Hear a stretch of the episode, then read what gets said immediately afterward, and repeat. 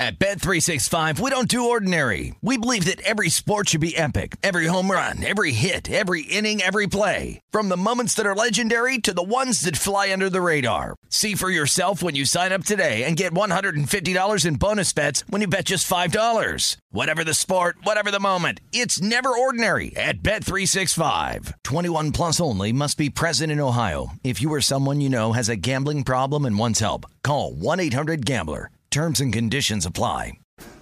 A T and T connects an ode to podcasts. Connect the alarm. Change the podcast you stream. Connect the snooze. Ten more minutes to dream. Connect the shower. Lather up with the news. Sports talk, comedians, or movie reviews. Connect with that three-hour philosophy show. Change the drive into work in traffic so slow. Connect the dishes to voices that glow. Thank you to the geniuses of spoken audio. Connect the stories. Change your perspective. Connecting changes everything. A T and T.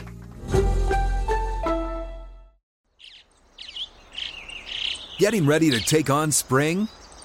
Make your first move with the reliable performance and power of Steel battery tools. From hedge trimmers and mowers to string trimmers and more, right now you can save fifty dollars on select battery tool sets. Real Steel.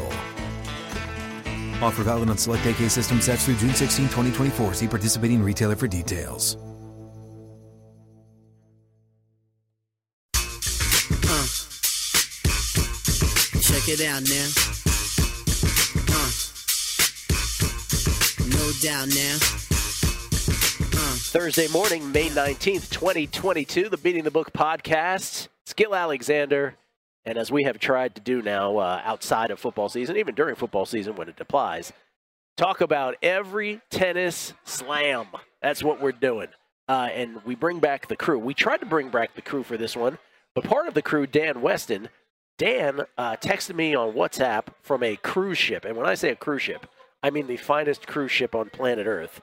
He was uh, docked outside of Mallorca at the time. And he's like, I can't make it this one. I'll be back for Wimbledon. But we have Drew Dinsick here from the Deep Dive podcast and, of course, the Bet the Edge podcast from N B C Sports. The former with with uh, Andy Molitor uh, that he does. The latter with Sarah Perlman. It's Drew Dinsick at whale underscore capper. How you doing, man? Thank you for being I'm doing here. Well.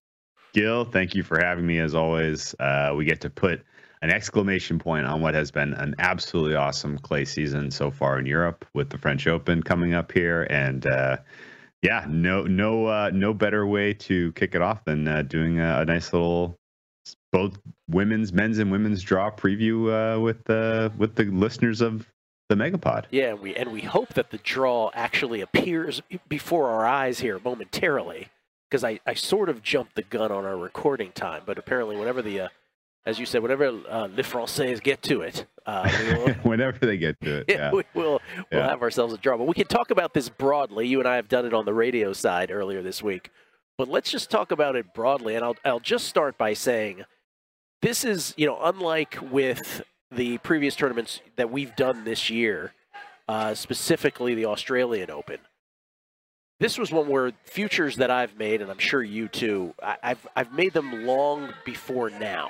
So I, I just want to apologize right in advance. If, if this is the show you're landing on to talk French Open, we already have numbers on Iga that are way better than exist now on the women's side.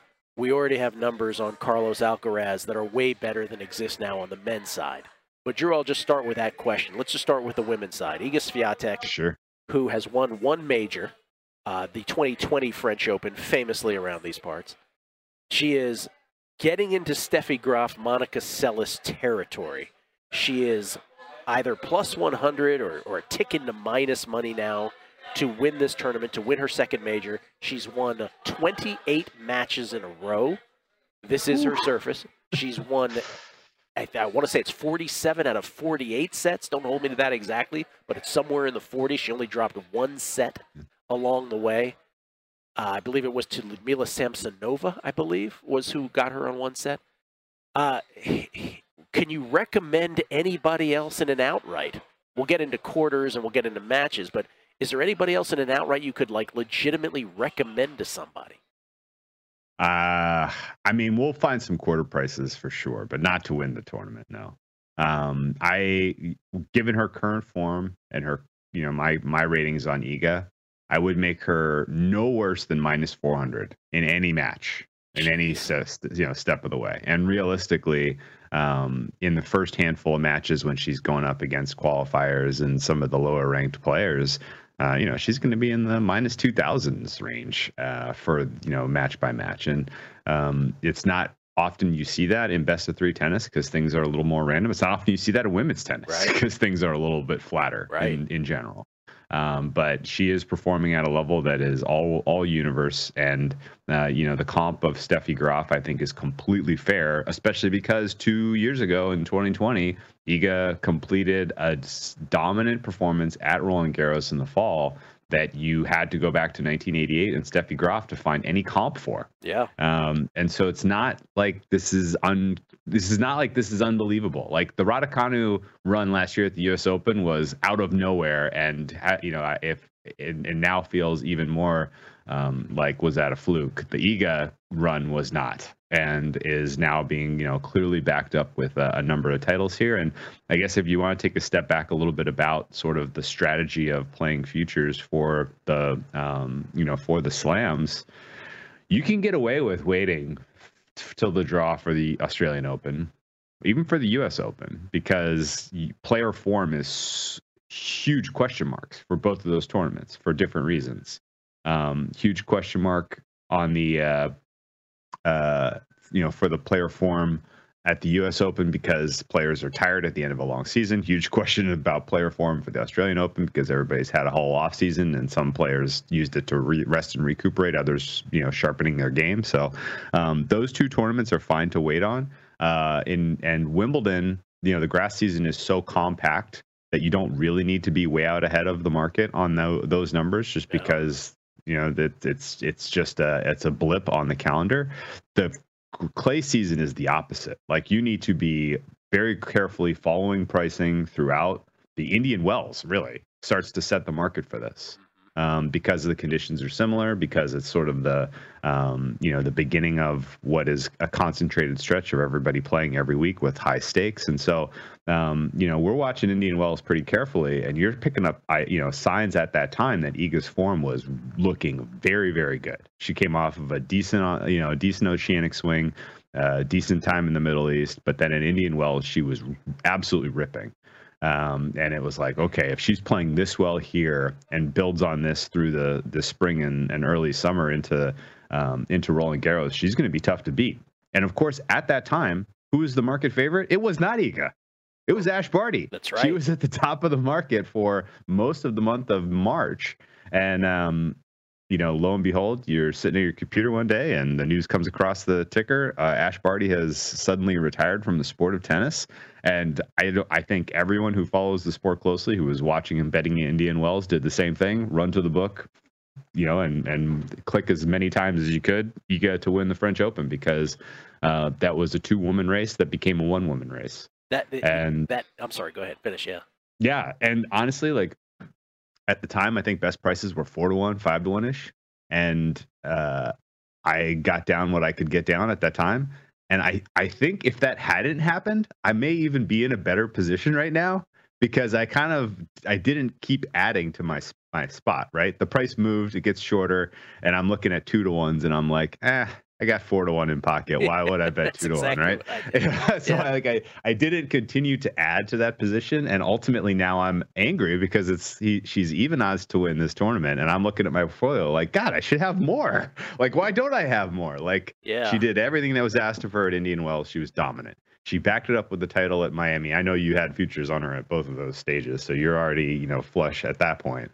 Um, and then right into clay season, she has lost absolutely no step at all. She was so dynamic uh, after, I think maybe her best tournament might have been, uh, I, I don't even know, was her best tournament Hamburg or Rome? It's tough to say. Tough to um, say. But they were both dominant. And after Hamburg, you know, on the heels of this huge streak, I'm starting to think, well, okay, at this point, I, I kind of hope she... Um, you know, gets a little bit of a break here. It wouldn't be the worst thing if she loses at Madrid and gets like a little bit of a week to recuperate, rest and recuperate here, because Madrid is a grind. You know, Madrid is, that, is, yeah. is a tough. And uh, she decides, okay, I'll, I'll take it off for injury. And I think that was actually one of the best things she could have done from a strategy standpoint, because she came back at Rome and was absolutely dynamic. Um, her game is as advertised in terms of perfect for the surface of clay. And, um, you know, I mean, uh, you know, this is this is something we haven't seen since the eighties. Um, she's more dominant on this surface than Serena ever was on clay. Um, and so it's, uh, you know, you have to draw compare, you know, parallels to the men's tour or the, you know, Steffi Graf in the eighties in terms of what we're seeing right now. And it's, it's cool to be a part of. And, you know, a hat tip to you for being way, way ahead of this, uh, you know, rise from Iga, because, um, Thank you know, I probably, I would have doubted it, honestly. If you didn't have conviction back in the day, yeah. I would have been like, I don't know, is this sustainable? We'll see. Um, but uh, you can't deny it at this point. She really is the uh, best women's tennis player in the world. And, uh, you know, there are some times when, like, there are some years when Rafa was the clear best and it was not competitive, right? And that was more about his greatness. And there is a lot of that with Iga.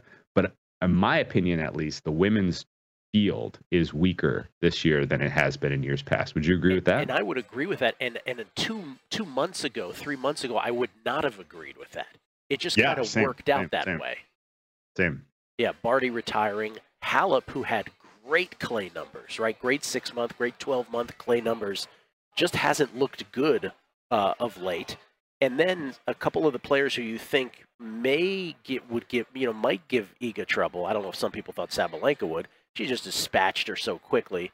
I mean, we'll get to the question of, if I came to you from the future and I told you, oh my God, Iga lost to somebody, who would that be? We'll get to that momentarily, because I, I do have one or two names in mind just because we're spitballing, but only because we're spitballing, right? Like, I'm almost forced yeah, to ask right. you the question just to, to ask something interesting. But as far as Iga's concerned, I mean, honestly, Drew, like, it's probably my greatest call in any sport ever, quite frankly. um, I mean, let's be honest. This is for those who, you know, missed the details. This was the twenty twenty bet I made, famously thirty, thirty-three to one uh, for the for the French Open in twenty twenty. Got paid on everyone but the one at the Westgate, which is still pending. That that was, you know, and since then we've had her many times, and, and I've made a couple comments, hy hyperbolic comments on a numbers game. First, I said she's going to win double-digit majors. That was about a year ago, because I figured she'd win about eight French. This should be her second. But then, you know, recently she's won four W T A one thousands this year. Like, that's just, that hasn't happened since, I want to get this exactly right, four, four W T A one thousands hasn't happened since Serena did it in twenty thirteen, one thousands being yeah. the tournament level just be, just below the slams. If she wins all seven of these matches, she will tie Venus Williams' streak of thirty-five consecutive victories from the year two thousand. So the, the, what I said earlier this year as she was winning these tournaments and on this streak was, I think she's going to be the greatest women's player of all time, which is a out, which is a, an outlandish comment to make, right? Because you have Martina Navratilova and Steffi Graf and Monica Seles. By the way, just from a betting market, I give a shout out to sports odds history dot com for providing these numbers, but just French Open history. And here at the, I'm at the D, here at Circus Sports, Iga is even money, plus one hundred. But as far as like who has been a pre-flop favorite at the French Open in modern history as a minus number, twenty thirteen, Serena, talking about eventual champions, Serena minus sure. one thirty-three. And before that, you have to go all the way back to nineteen ninety-five and Steffi Graf, minus one twenty-five. Steffi Graf, nineteen ninety-three, minus one twenty-five. And poor Monica Seles in nineteen ninety-two, minus one sixty-three, whose career was forever altered by being stabbed by a fan. And so that's, those, them's the, the stratospheres we're dealing with right now. That's the stratosphere we're dealing with. Uh, and that's the story with Iga, who is the odds-on favorite here and should be. And what you said, minus four hundred. You don't have her at less than minus four hundred in any match on clay. It is her service. She's the n women's world number one. I honestly, like, I wanted to, I wanted to weep uh, when she became the world's number one. It was on the Ash Barty retirement. But going back to that night that Ash Barty retired, so I had the same experience you did, Drew. I had plus four fifties in my pocket on Iga. I immediately, because I was on primetime action, you texted me literally the minute that that show ended, which is it timed out with the end of that show. I had no idea that it happened. And I was like, what? You texted me, Danielle Collins texted me, somebody else texted me. Anybody who was into tennis texted, like, what is happening? because it came out of nowhere, the world number one Ash Barty retiring. Although, you know, out of nowhere, Ash Barty had never really embraced playing tennis uh, as other champions have. So maybe not completely out of nowhere, but certainly out of nowhere at that moment. So I had the same experience. I'm like, okay, let me quickly go around, look around town and offshore. Are there numbers better than the ones that I have? Or, or are there still some stray Iga numbers? What I found is that there weren't any, right? My experience was that there was, it was already down to three or lower, plus three hundred yeah. or lower. And so I was like, ah, you know what? I don't know if I'm going to add to it. Maybe I'll make a decision on this later, which, you know, was, was a ridiculous thing to think. What it did do for me, and we'll get to this in a bit, is I decided while I was there checking Iga numbers, I was like, oh, let me just see casually what some French Open numbers are on the men's side. And that was the night that I lucked into finding stray numbers on Carlos Alcaraz, who was nice. Still at eleven to one around town and nine to one. And so Ash Barty didn't have me adding to Iga. It just accidentally had it had me adding to Carlos Alcaraz, which was incredible. Not even adding, starting at those numbers with Carlos Alcaraz. But let me just ask you the question, though, about the, the women's side here, pre-draw. If I came to you and I said, Drew, it happened. Iga didn't win this. She lost. Give me the player or players that you believe I'm talking about, man from the future. Man. Uh, I'll go, just go down the seeds here. Um, we don't even know if Krejcikova is going to play. We don't. Um, Defending champion. So strike, strike, strike her. Um, Badosa, injured, out of form, strike her. Um, fourth seed, Sakkari. Um, the last woman to defeat the Iga on clay. Uh, worth noting.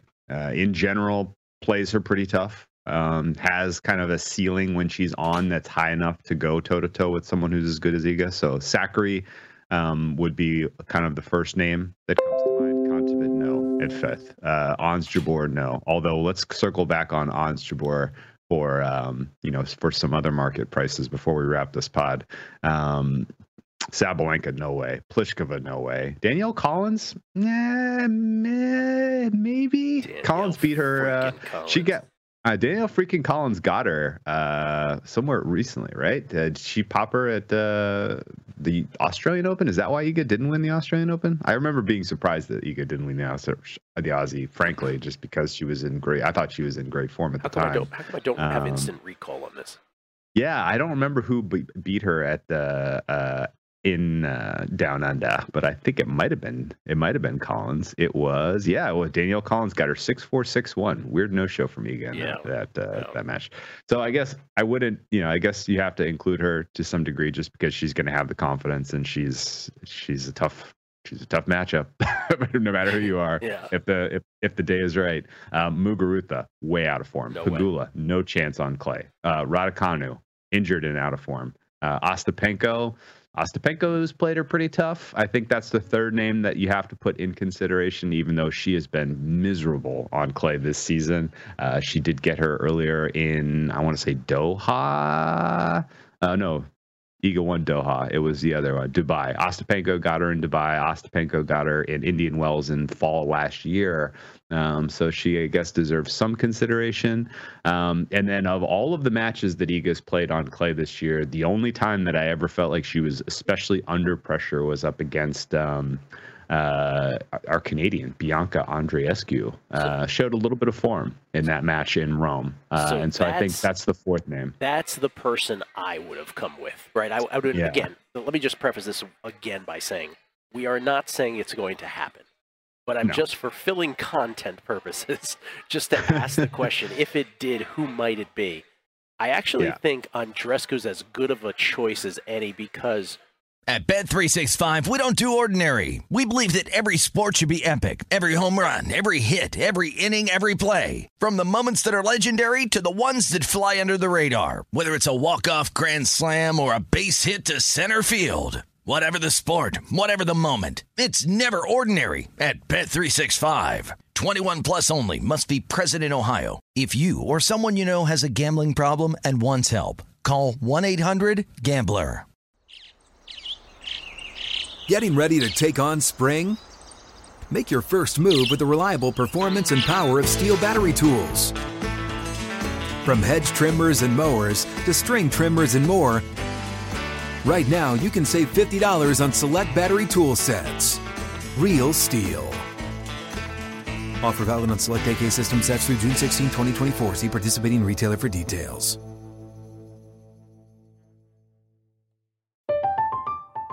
I'm Katya Adler, host of The Global Story. Over the last twenty-five years, I've covered conflicts in the Middle East, political and economic crises in Europe, drug cartels in Mexico. Now I'm covering the stories behind the news all over the world in conversation with those who break it. Join me Monday to Friday to find out what's happening, why, and what it all means. Follow The Global Story from the B B C wherever you listen to podcasts. We still don't know what a renewed peak form Bianca could be. She's kind of yeah, a wild I'm, card out there. Yeah. Almost certainly I'm going to sit down for every Iga match this Roland Garros run and oh, yeah. have and be and be cool as a cucumber. Mm-hmm. No sweat. You know, this is going to be fun. Let's see how good she is today. If there's like a semifinal draw against Andreescu, I'm going to be a little bit nervous Me that too. day. Me too. Yeah. And Ons a little bit, Ons Jabeur a little bit, I think would be the a little second bit for me. Yeah, I mean her game is her game is um, is fun to watch and cheer for, and it's different, which makes her a tough you know player to match up against. But the fact that Iga solved that in Rome, I yeah. think uh, should be should be somewhat of a positive sign for this tournament. Now, uh, Ons is in amazing form. Uh, she ought to probably be the second choice. In terms of just, you know, if you, if there's another woman in this field who can beat all of the other women, considering their current form, it's probably her. She probably ought to be the second, you know, second choice in the betting market, even though I don't like her chances against Iga head to head.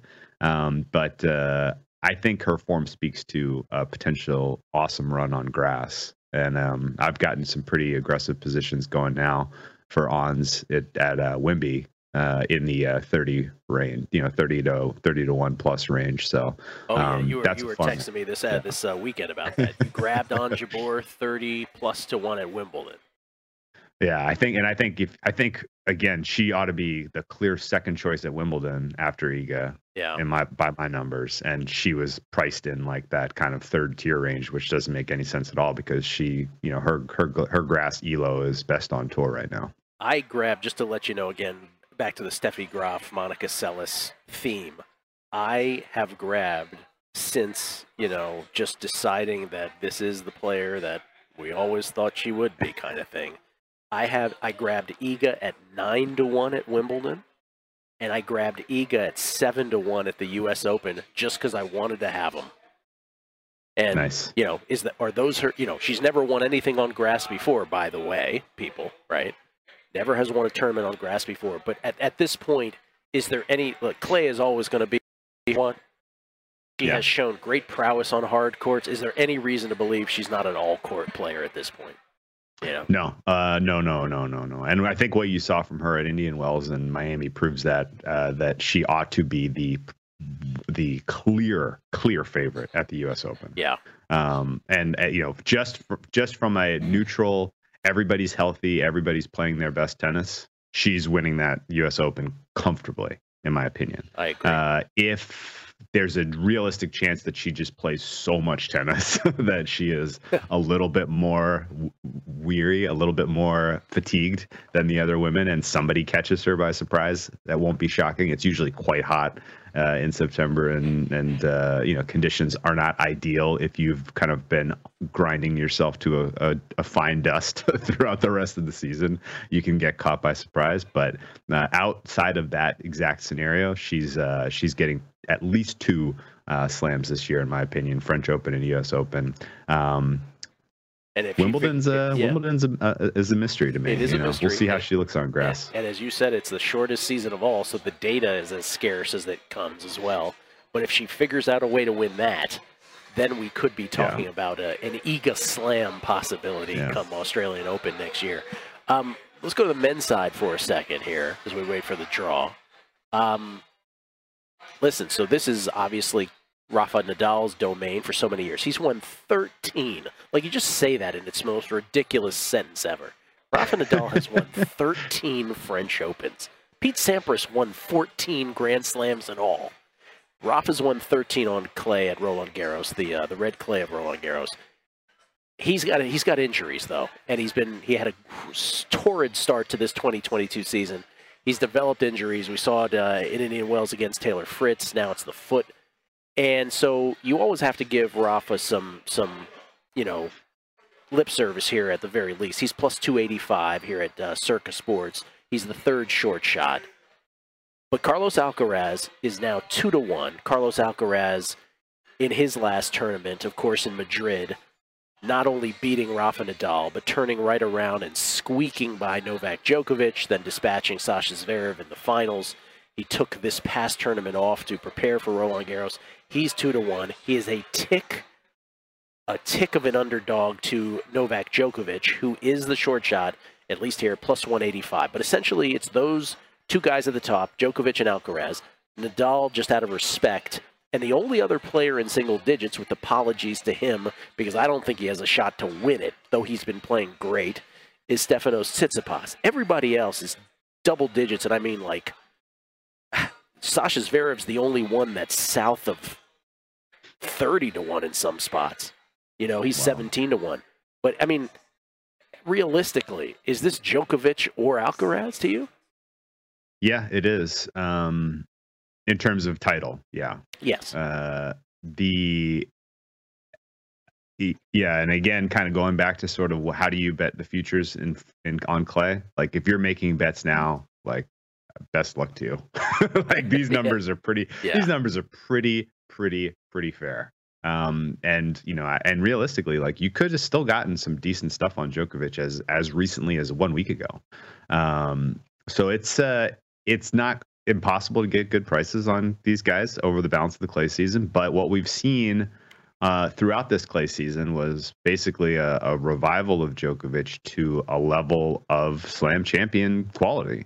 And it was a weird, it's been a weird twenty twenty-two for, for, no, for Novak, to put it politely. Um, and, and uh, I don't think, even as recently as a month ago, I would have given him much consideration here, just because he would looked to be, you know, more or less, I'm going to try to get in shape and be ready for a Wimbledon title run. Like, that, that was the feel you got as you saw him out there on clay, just looking like an absolute shell of himself, right? He gets to Belgrade and he played his way basically into shape, I thought, in Belgrade, ultimately losing to Andrey Rublev in that final. Um, but going through and kind of having some matches where he had to dig really, really deep uh, to get wins against players he should, you know, he should have been like minus one thousand-ish favorites against. He had to dig deep. Laszlo Giri, um, you know, Kecmanović, you know, guys that he has, he is just miles better than. He really had to dig uh, to beat them. Yeah, I remember um, the, the, the, the yeah. Giri match was the one where I was like, oh boy. Yeah. Just crazy. Yeah. yeah, just absolutely crazy. And uh, we were, you know, my friends and I, our tennis friends and I were joking, like, oh, I mean, this is Jiri's hometown, so, you know, he's a tough out. yeah, it's, gotta, it's like, well, it's it's Djokovic's, Djokovic's hometown too, so, you know, whatever, it is what it is. Um, but yeah, those, that, those, he had three, three, three consecutive three-set wins in Belgrade, followed by a three-set loss to Rublev, where he just kind of ran out of gas finally in the final. But that those were the matches. Those were the that was the hours on court he needed to kind of get himself into shape. He comes to Madrid, and I thought his Madrid performances were way above expectation. Certainly the defeats that, you know, he he picks on Monfils like he owns them, which is, you know, sad for Monfils backers, but yeah. um, you know, it, it is what it, one of the more lopsided head-to-heads in all of tennis history. Um, he was excellent against Hurkacz in the quarterfinals, and then the semifinals, in my opinion, was the best match we've seen on clay this season. Agree. And I think it was by a lot, actually. Yeah. Um, Alcaraz versus Djokovic. Alcaraz was dealing with foot injury from his previous previously had just defeated Nadal. Um, The I thought the conditions favored Djokovic slightly. Uh, we saw the market open up with Alcaraz as a meaningful favorite. He was in like the minus one thirty range, and it got bet to Djokovic minus one thirty. So there was a healthy appetite in the betting market to support Djokovic. Alcaraz notably won, and it was a very, very thrilling win. Three-setter, uh, two tiebreaks. He lost the first tiebreak. He wins the third tiebreak. Um, Djokovic in that saved eight of ten breakpoint opportunities. So he basically had that gear he needed every time he was asked to, you know, kind of dig deep and save something. He did. Um, and he, you know, and, and to, for what it's worth, Alcaraz was playing the best tennis on tour at that time. And, you know, currently his E L O would say he's the best player on tour right now, just based on how he's playing. Um, but that was kind of the, okay, Djokovic is back moment. Like, light bulb goes off. Like, okay, if he is coming off of that poor of a run of form and got, and play, you know, got, was able to raise his level to this level, Uh, and go toe-to-toe with Alcaraz, who is on fire, then he's going to be a tough out at Roland Garros. Sure enough, he shows up at Rome and just, I thought, I thought was masterful. He was outstanding. Doesn't drop a set, wins the title, plays in on, on the way, plays a couple of very, very lively uh, clay challengers, including Felix Auger-Aliassime and Casper Ruud and Tsitsipas in the quarterfinal, semifinal, final. And basically, what, you know, he did sort of the classic Djokovic thing, where as soon as he needed to flip the switch to get the win, he did it in all three of those matches. It's incredible. It's crazy. Yeah. It's crazy to see it, and you know it when you see it. Like, it's it's um it's it's characteristic Djokovic. And so now he comes into this tournament as the one seed, as the defending champion. Nadal, we'll get to in a second, but is, you know, is, is a shell of what he was in years past coming into Roland Garros physically. Um, and he really only has to deal with uh, Alcaraz potentially as a head-to-head. And if I'm going to hold up, you know, and I'll get your take on Alcaraz because I know you've backed him. I have now a stronger position on Djokovic than Alcaraz. Um, but the fundamentals are Alcaraz has only ever played something like ten best of five matches in his life. That's not enough experience, in my opinion, to get him to where he should be a favorite over Djokovic. I think it also makes him more vulnerable to a surprise, um, you know, surprise somebody, somebody catches him by surprise, right? He just, they're, they're, best of five tennis is different than best of three. The the Masters one thousands where you're playing every day is different than a Slam where you're getting a day off in between. The Masters one thousands, like the you know the you know the run, you know really not not even just the Masters, but Barcelona is a good example. Uh, Miami is a good example where Alcaraz w- was the title winner. Um, when you're playing every day and it's best of three, you know the younger guys, in my opinion, have an advantage there, and it takes. Um, You know, it takes a little bit of experience and a little bit of, you know, you know, learning how to use your endurance and, you know, giving away a set if you have to, uh, to preserve, you know, like st- there's more strategy, there's more, uh, it's just, a, it's almost like a different approach. And we haven't really seen Alcaraz figure that out yet. And could he figure it out on the fly as a nineteen year old in this tournament and win? Of course. He's, he, we just said he's playing the best tennis of anyone on tour right now. Mm-hmm. And it's awesome to see. Um, but I personally think you're probably looking at a Djokovic Alcaraz final. Um, we're looking at the draw right now, and I saw uh, a couple of names land. It looks like Tsitsipas is in the third quarter. Uh, it looks like Nadal is in quarter number one. Is he? Yes. Djokovic Nadal is going to be your quarterfinal in quarter number one. Zverev Alcaraz in quarter two. Wait a oh minute. Oh, my God. Wait a minute. Oh, jo- my God. Djokovic and Nadal ended up in the same quarter? Oh, my God. So the top half is completely lopsided now. Ay, ay, ay. Wait a minute. What a Wait lousy a draw. So I see. I what see a lousy draw. Djokovic gets Nishioka in the first round, could face Molchan in the second. Oh, my goodness. Wait a minute. Hold on. Joke, so this is happening live as we're doing this podcast. Yeah. We're holding to run into it. So Djokovic and Nadal, forget the same half of the draw. They ended in up the in the same quarter. quarter of the draw. Yep. And, and then, Alcaraz and Djokovic are in the same half. And Alcaraz and Djokovic and Nadal are all in the same half. Alcaraz and Zverev yep. in the same quarter? Yep. So so the big so the big winner here is Stefanos Tsitsipas. Tsitsipas. Yeah. Wow. Only guy only guy in the bottom half of the draw with the with the pulse. That's amazing. Yep. Now, now if, you, if you're the organizers, oh. oh my God, Drew, this has kind of sent me back for a loop here. Oh yeah, for if, sure. If you're the organizers of Roland Garros, yeah, you, you rigged the draw incorrectly. You, what you, happened? You rigged the draw incorrectly. That's exactly what I wanted to say. I was trying to figure out how am I going to say this sentence. That's exactly yeah, what you, I want to say. You blew it. You blew it, guys. What are you doing? I don't know. Oh man, I mean, you're gonna. I mean, week two of Roland Garros men's side is gonna be unbelievable if you get that same. So basically, the tables were turned where um, Alcaraz had to defeat uh, Nadal, Djokovic, and Zverev in a row to win Madrid. Yeah. Now, now Djokovic is gonna have to beat Nadal, uh, Alcaraz, and Tsitsipas in a row to win Roland Garros. That's a tough. That's a tough three leg stretch. And, and Nadal would Djokovic. have to be Djokovic, Alcaraz, and Tsitsipas. Yeah, so for both yeah, of them, and, it's... Yeah. The... Yeah, and honestly, the uh, this opens the door. This opens the door big time for Tsitsipas. Yes, it because, does.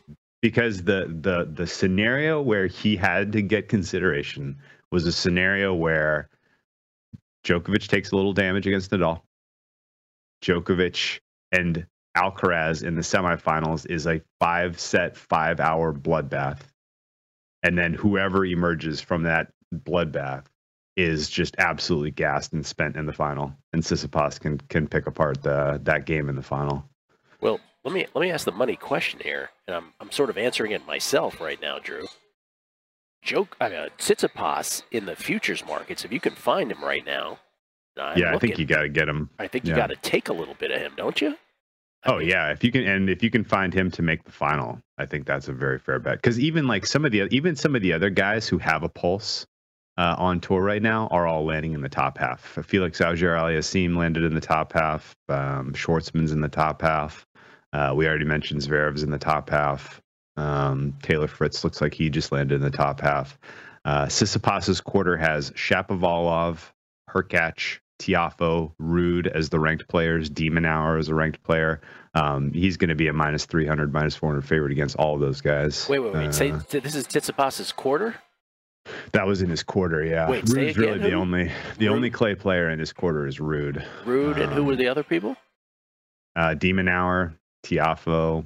Um, yeah, it's, uh, it's a pretty weak quarter. And Shapovalov, you said also. Shapovalov, yeah. Shapovalov is in, in yeah. his section. Ruud is the clay court specialist of the bunch, you're right. But but that's not a it's not a spectacularly easy draw either, I should say. Yeah, I mean, everybody on tour is good, but yeah. Tsitsipas in best of five should be able to beat yes. all those guys. Yes, he should. Yeah. I mean, he, he'll at least be a minus. He'll be a heavy favorite against any of the those guys head to head. Would you make him against um, Ruud? Really that heavy of a favorite against Ruud? I'm not so sure. Uh, That'll be the tricky a, one. I don't actually have I don't have a match to kind of lean on yeah. in terms of past history for pricing on that one, but I would. Tsitsipas is at maybe minus two fifty. Uh, maybe they open at minus one eighty, gets bet two fifty. Um, I mean, Ruud is a fine player, but he's kind of he's kind of the Mendoza line at this point of you're you're a top ten or you're not on clay. His, you know, like if you are, he, you're going to beat him. If you're not, you're going to lose to him. Yeah, his clay numbers are elite, right? Like if you look at his raw data, they're, it's tremendous, but it just doesn't manifest in reality that way. Uh, yeah, his his most impressive win on clay, it's been a while, right? Since he had like one where you were yeah. like, wow, I cannot believe he beat that guy. Yeah. Um, it's been a while. He's he's mostly just picking on the guys who are a clear tier below him, from what I can tell you. Uh, Richard Gasquet getting it done for me in uh, Geneva right now, Drew. He's having a nice little uh, yeah. renaissance. Good by him. Yeah, um, that is so. That's that's the big news of this podcast right there as we're doing it. That the fact that Stefanos Tsitsipas managed to get half a draw without any of the three guys in front of him and without the guy behind him. In Sasha Zverev. That's unbelievable. Yeah, so basically to get to the final, Tsitsipas's path out of his quarter is Shapovalov, Ruud, and then Rublev in the semis. Yeah, what's that, that is, quarter we that, haven't mentioned? Rublev's quarter? Like, who would you call Rublev that quarter? And it's the Medvedev quarter. The Medvedev so it's now quarter. The, so it's the Rublev quarter now. Yeah. But yeah, yeah. It's, uh, but, you know, that path of... Uh, uh, you know, of Shapovalov, Ruud, um, Rublev to get to the final, he that is very, very, very winnable for him. Uh, and if he can get through that without expending much juice, then and the other side is just a bloodbath, then he actually has a pulse to win this title. I am legitimately, when we're done with this podcast, turning around to this desk behind me because if I have Grab my a little, some insurance, yeah, yeah, because mm-hmm. if I have my Alcaraz tickets on one side. I, I'm legitimately now, I would play for an Alcaraz-Tsitsipas final and just sit back and enjoy. Yeah, I oh yeah, absolutely, absolutely, and I, that's not crazy. No. Um, what would you make? Yeah. What would you make Tsitsipas? We don't we don't see quarter prices yet, but what would you make him in that quarter? Oh, uh, minus one twenty five ish. Yeah. Yeah, it's going to be a pretty favorable price. You're going to get plus money on to get him to the final, which will be nice. Um, that, that's that's a that because again, if, if Alcaraz is who we think he is, and he does defeat Djokovic in that semifinal, um, even if it is a physical bloodbath, he gets a day to re- rest and recuperate, and he is a much better player than Tsitsipas, much better. And yes, he should win that match, even with even being a little gassed. In the head-to-heads we've seen between Tsitsipas and Alcaraz this season, they've been lopsided, big-time lopsided. Yeah. Um, we saw, yeah. It, it there's really it's it's not a uh, it's not a great uh, uh, matchup for him. Tsitsipas always kills me. I don't know if you ever get this impression. This has nothing to do with tennis data or anything, but you ever watch a Tsitsipas match and you just walk watch him in between points and how unathletic his gait is? Have you ever noticed that about one of his? Like his, what, even when he walks, he just feels like he's not athletic. Obviously, he's one of the elite players in the world. But, uh, yeah, I don't fear him. If it was an Alcaraz-Tsitsipas match, I don't fear that. You no, know? no. I, Tsitsipas is uh, the two characteristics that, I, in between points, I always notice he's always staring at his dad looking for tips. Absolutely. That's one thing. one hundred percent. And, uh, and he, he's got a very Mimbo quality to him uh, in the interviews and, and what he says. It's uh, he's, yeah, he's not, he's not, uh, Uh, he doesn't present himself as one of the sharper tools in the shed. We'll no, say. I, I really think I'm going to bet some Tsitsipas insurance right after this. Um, so let, let, let me ask the same question now that we see the draw. Let me let me just ask the same random question that I asked on the women's side. If I came to you and I said, this is just a ridiculous question, but if I came to you and I said, hey man, Djokovic, Nadal, Alcaraz, Tsitsipas, I guess I'll throw in Zverev to make this an interesting question. None of them won it. Who won this? At Bet three sixty-five, we don't do ordinary. We believe that every sport should be epic. Every home run, every hit, every inning, every play. From the moments that are legendary to the ones that fly under the radar. See for yourself when you sign up today and get one hundred fifty dollars in bonus bets when you bet just five dollars. Whatever the sport, whatever the moment, it's never ordinary at Bet three sixty-five. twenty-one plus only. Must be present in Ohio. If you or someone you know has a gambling problem and wants help, call one eight hundred gambler. Terms and conditions apply. Getting ready to take on spring? Make your first move with the reliable performance and power of Steel battery tools.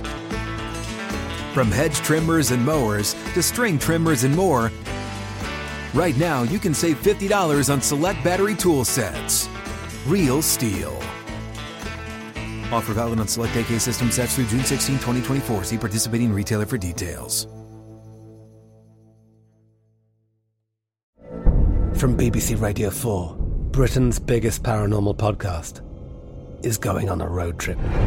I thought in that moment, oh my God, we've summoned something from this board. This is Uncanny U S A. He says, somebody's in the house, and I screamed. Listen to Uncanny U S A wherever you get your B B C podcasts, if you dare.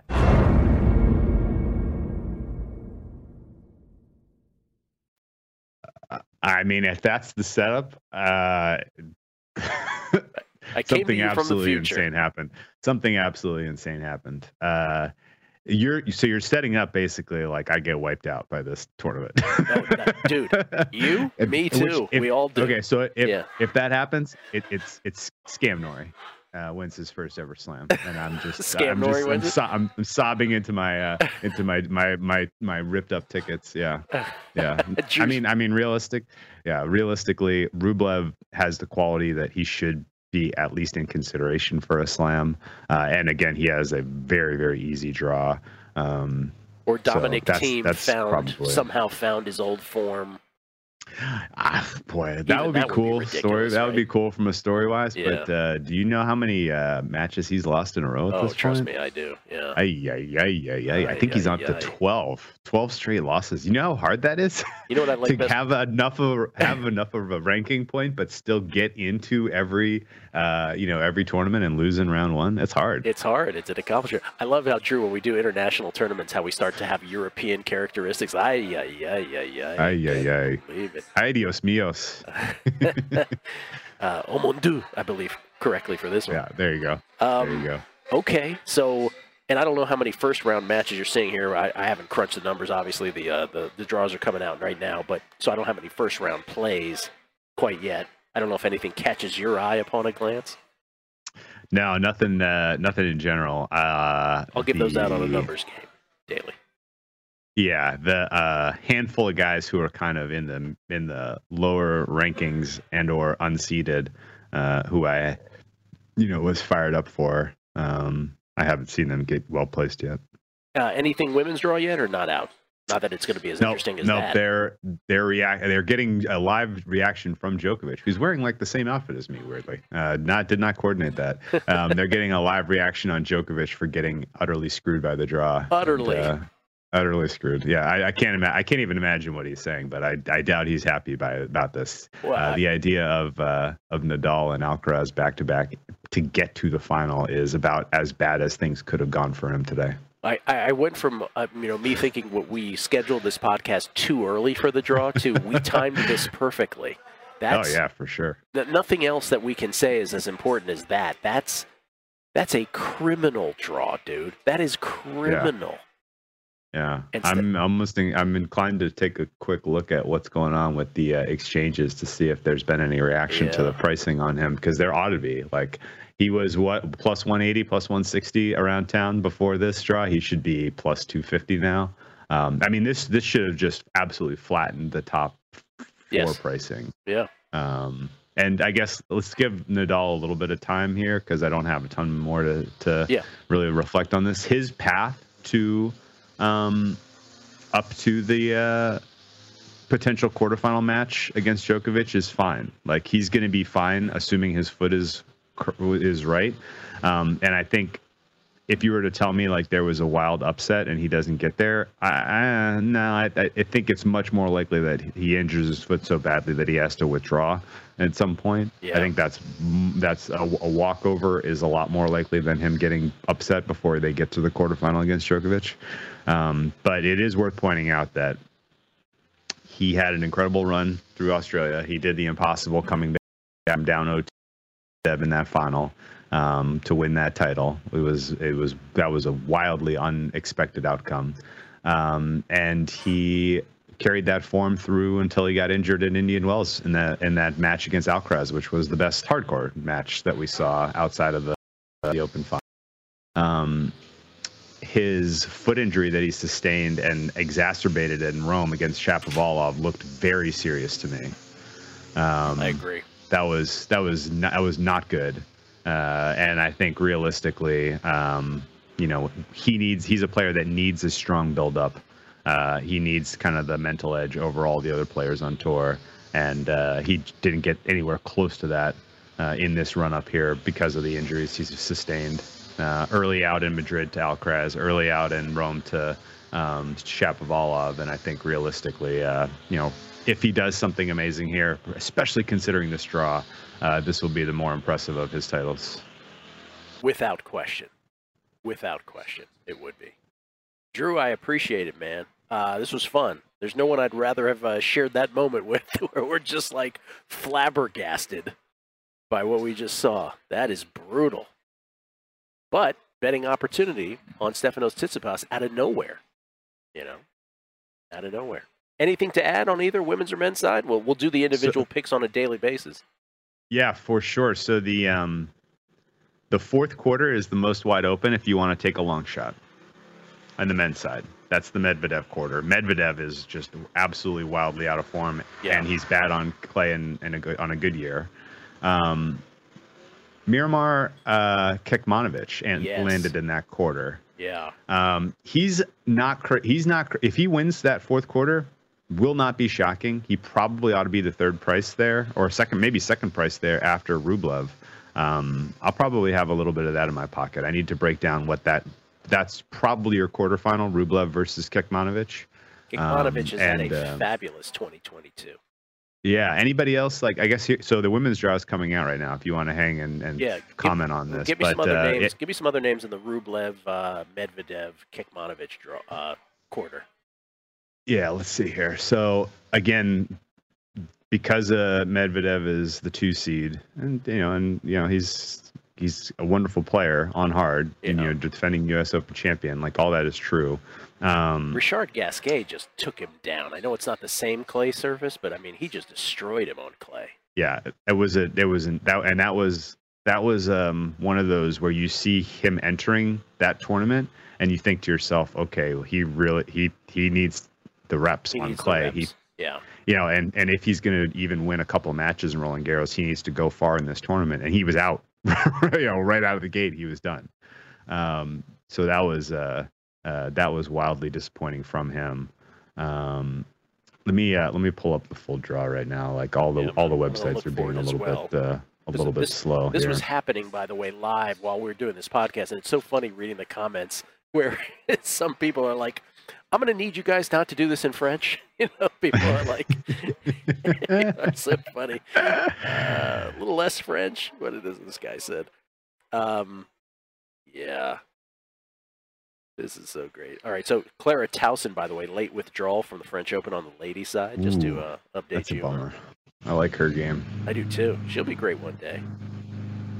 Um, did you, before we see the women's draw, were there any kind of like super long, like uh, like the, the Jill Teichmans of the world, uh, the An Amanda Anisimovas of the world, well, who you think, um, you know, given the right quarter, uh, yes. could make a, a run to the semifinals? No, it's a good question.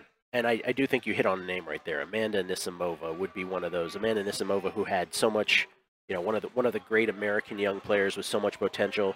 People may recall that she got pretty deep, I want to say, into a semifinal uh, at Roland Garros a few years back, and then uh, was up a, a set and a break, I want to say, on Simona Halep before Halep came storming back. I don't think Amanda was ready at that time.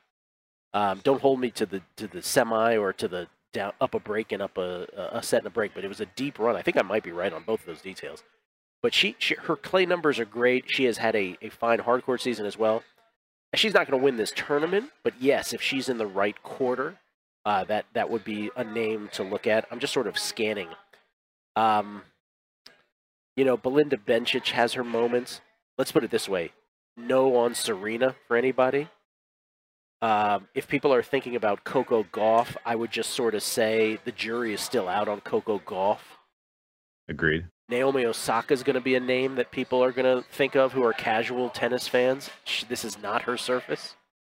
She landed unseeded in the uh, third quarter, by the way. Unseeded. We don't know who else quarter. is in there. Who did Iga end up having in her quarter?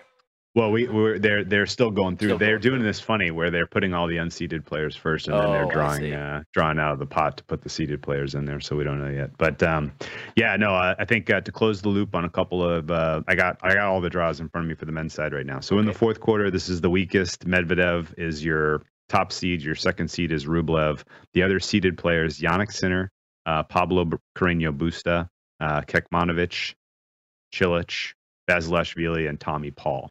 Um, yeah. And then outside of your seeded players, there's really no one who scares you. Um, so I think that realistically, Kecmanović will probably be priced behind, uh, at least behind Sinner and Rublev. Yeah. Uh, maybe behind Carreño Busta. So you might get like a five to one, six to one ish price on Kecmanović to win that quarter. Carreño Busta um, has which been would a little, be a ton like, of fun. A lot of these Spanish players on clay have been a little disappointing of late.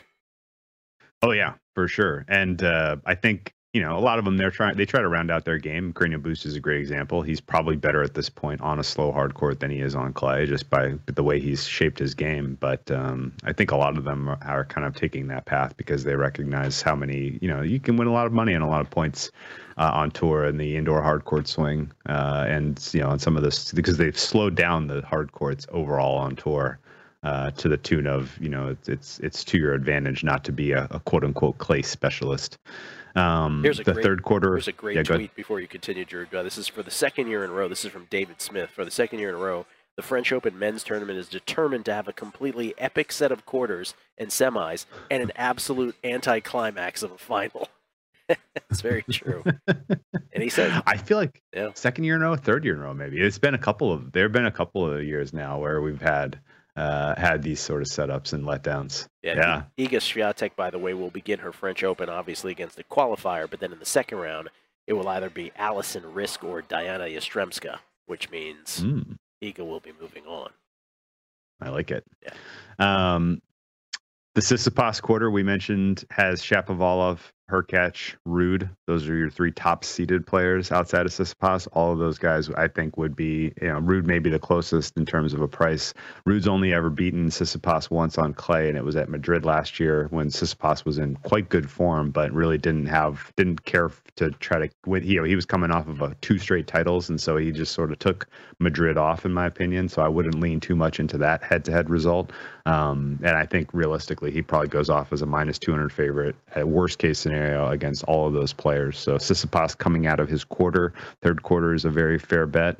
Um, and then, uh, yeah, we mentioned uh, the second quarter is ex- the second quarter is the quarter of death uh, overall, in my opinion.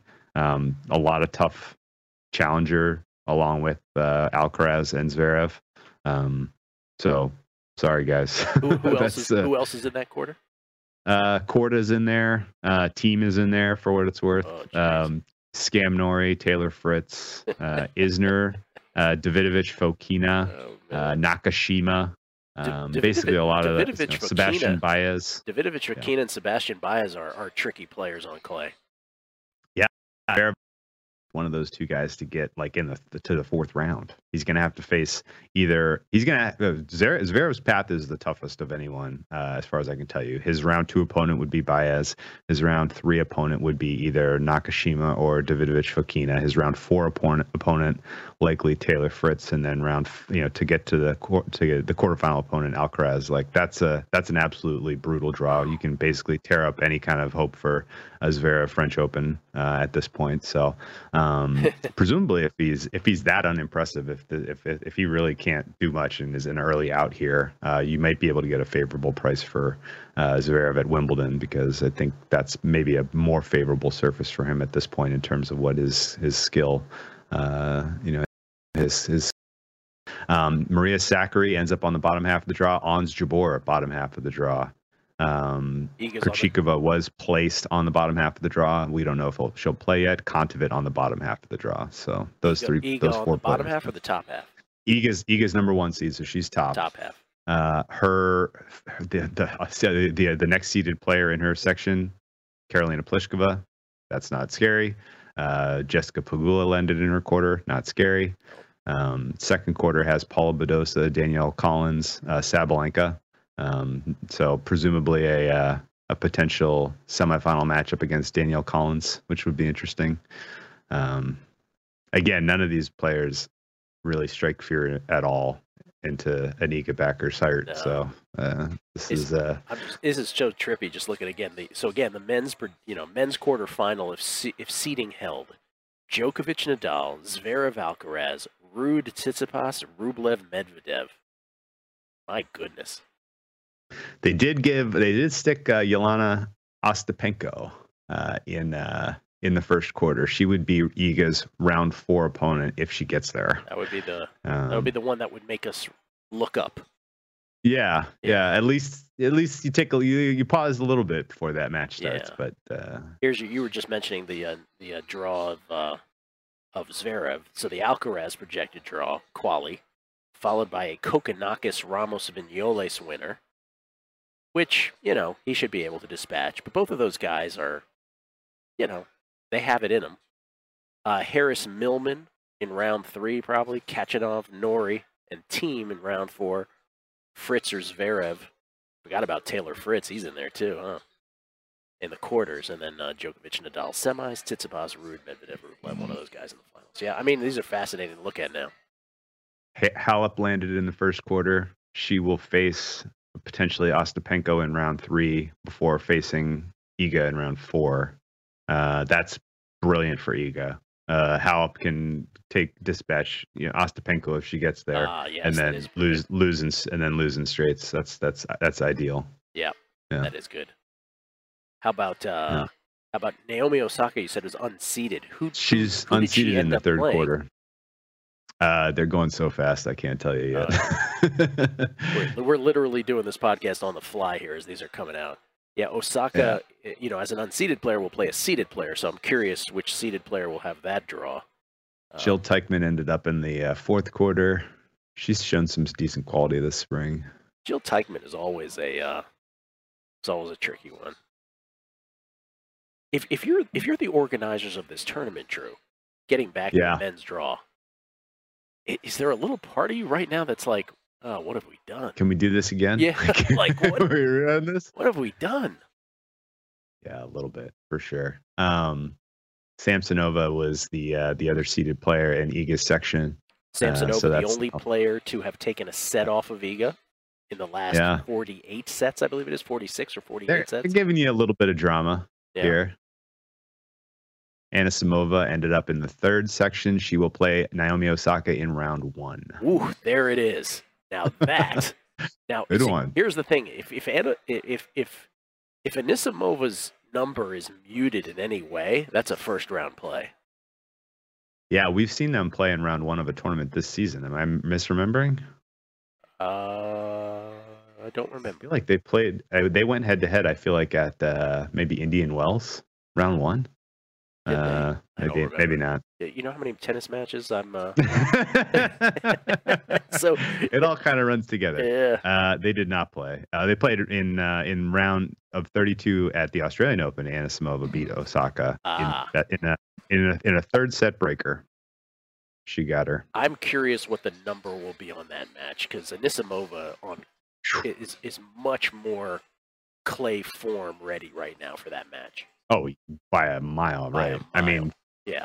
Osaka's doesn't even really seem to be focused on tennis right now. She's starting her own, uh, That's right. you know, her own sports agency. She's got interest all over the place. Uh, she may be just here for the sponsor check, for all I could tell you. But the, um, uh, yeah, her she was ousted in Madrid pretty comfortably by Sarah Sorab. Cerebus Tormo, yeah. Cerebus Tormo. Where did she end up? Um, those, those. Two, by the way, Cerebus Tormo and uh, Osorio Serrano, who for whatever reason I remember them as a duo all the time. Those are some pesky players too. Not going to win yeah, the tournament, did, but yeah. Didn't uh, didn't end up um, seeing them in anything anywhere of importance. Yeah. Um, so should be in pretty good shape there. Right, yeah, good, good, good overall. Good deal. I think we, a very positive, uh, positive yes. draw for Iga. Yeah, I'm feeling. I good. didn't see, yeah, didn't see anybody really stand out in terms of like, oh, that's a weak quarter, that's a value play, that's a you're going to catch a good price on anyone uh, in the women's draw as of yet. Um, but I need to do a little bit more studying here. Um, right. I guess Andreescu would be the one name I didn't see readily, and I'm curious where she landed. Um, but yeah, Osaka Anisimova round one is a great, uh, great headliner. I think you're going to see Anisimova go off minus one fifty ish. There would be my guess. I, I would hope. I'm hoping for lower than that, and then I would pound Anisimova. um, Maybe she opens a round pick. Oh, I'd love that. Oh my God, are you kidding me? Well, I'll tell you what. So you're not you're not available Tuesday, Drew, but we'll try to get you on another time for some uh, Roland Garros cool. picks on the radio side this week. Yeah, for sure. At least week two. All right. Uh, if not, uh, some point in week one. There you go. Let's do it. Drew Dinsick from the, uh, obviously, Twitter at whale underscore capper, but from the N B C Sports Bet the Edge podcast, which he does with Sarah Perlman, and, of course, uh, the Deep Dive podcast, Dinsick Classic, which he does with Andy Molitor. Great listens, the both of them. Uh, Drew, it's awesome to talk tennis with you all the time, man. And uh, oh, oh, yeah. Uh-oh, something else just happened? I thought you said something else. No, no, oh. live just, it's very cool. Doing live reactions to the draw is awesome, awesome, always fun. All right, uh, man. And uh, hopefully people enjoyed it. I appreciate it. Thank you so much. Drew Dinsick, everybody. Oh, it's not over till you say best of luck to everyone, Drew. That's how we end this. You best of luck. Yes, of course. Best of luck this fortnight. That's the way this we say fortnight. it in tennis. That's right. We don't know the word for fortnight in French, but we would say it otherwise. Thank you all for listening. Good luck. Again, picks daily on the radio side. Good luck with all your outrights. The French Open. Thanks for listening.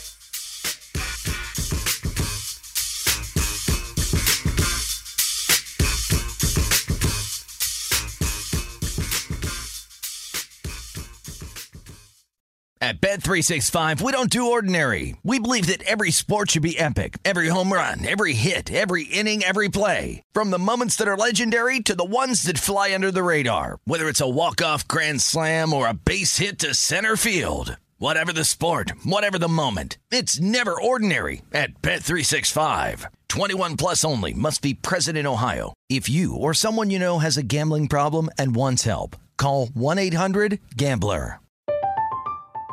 I'm Katia Adler, host of The Global Story. Over the last twenty-five years, I've covered conflicts in the Middle East, political and economic crises in Europe, drug cartels in Mexico. Now I'm covering the stories behind the news all over the world in conversation with those who break it. Join me Monday to Friday to find out what's happening, why, and what it all means. Follow The Global Story from the B B C wherever you listen to podcasts.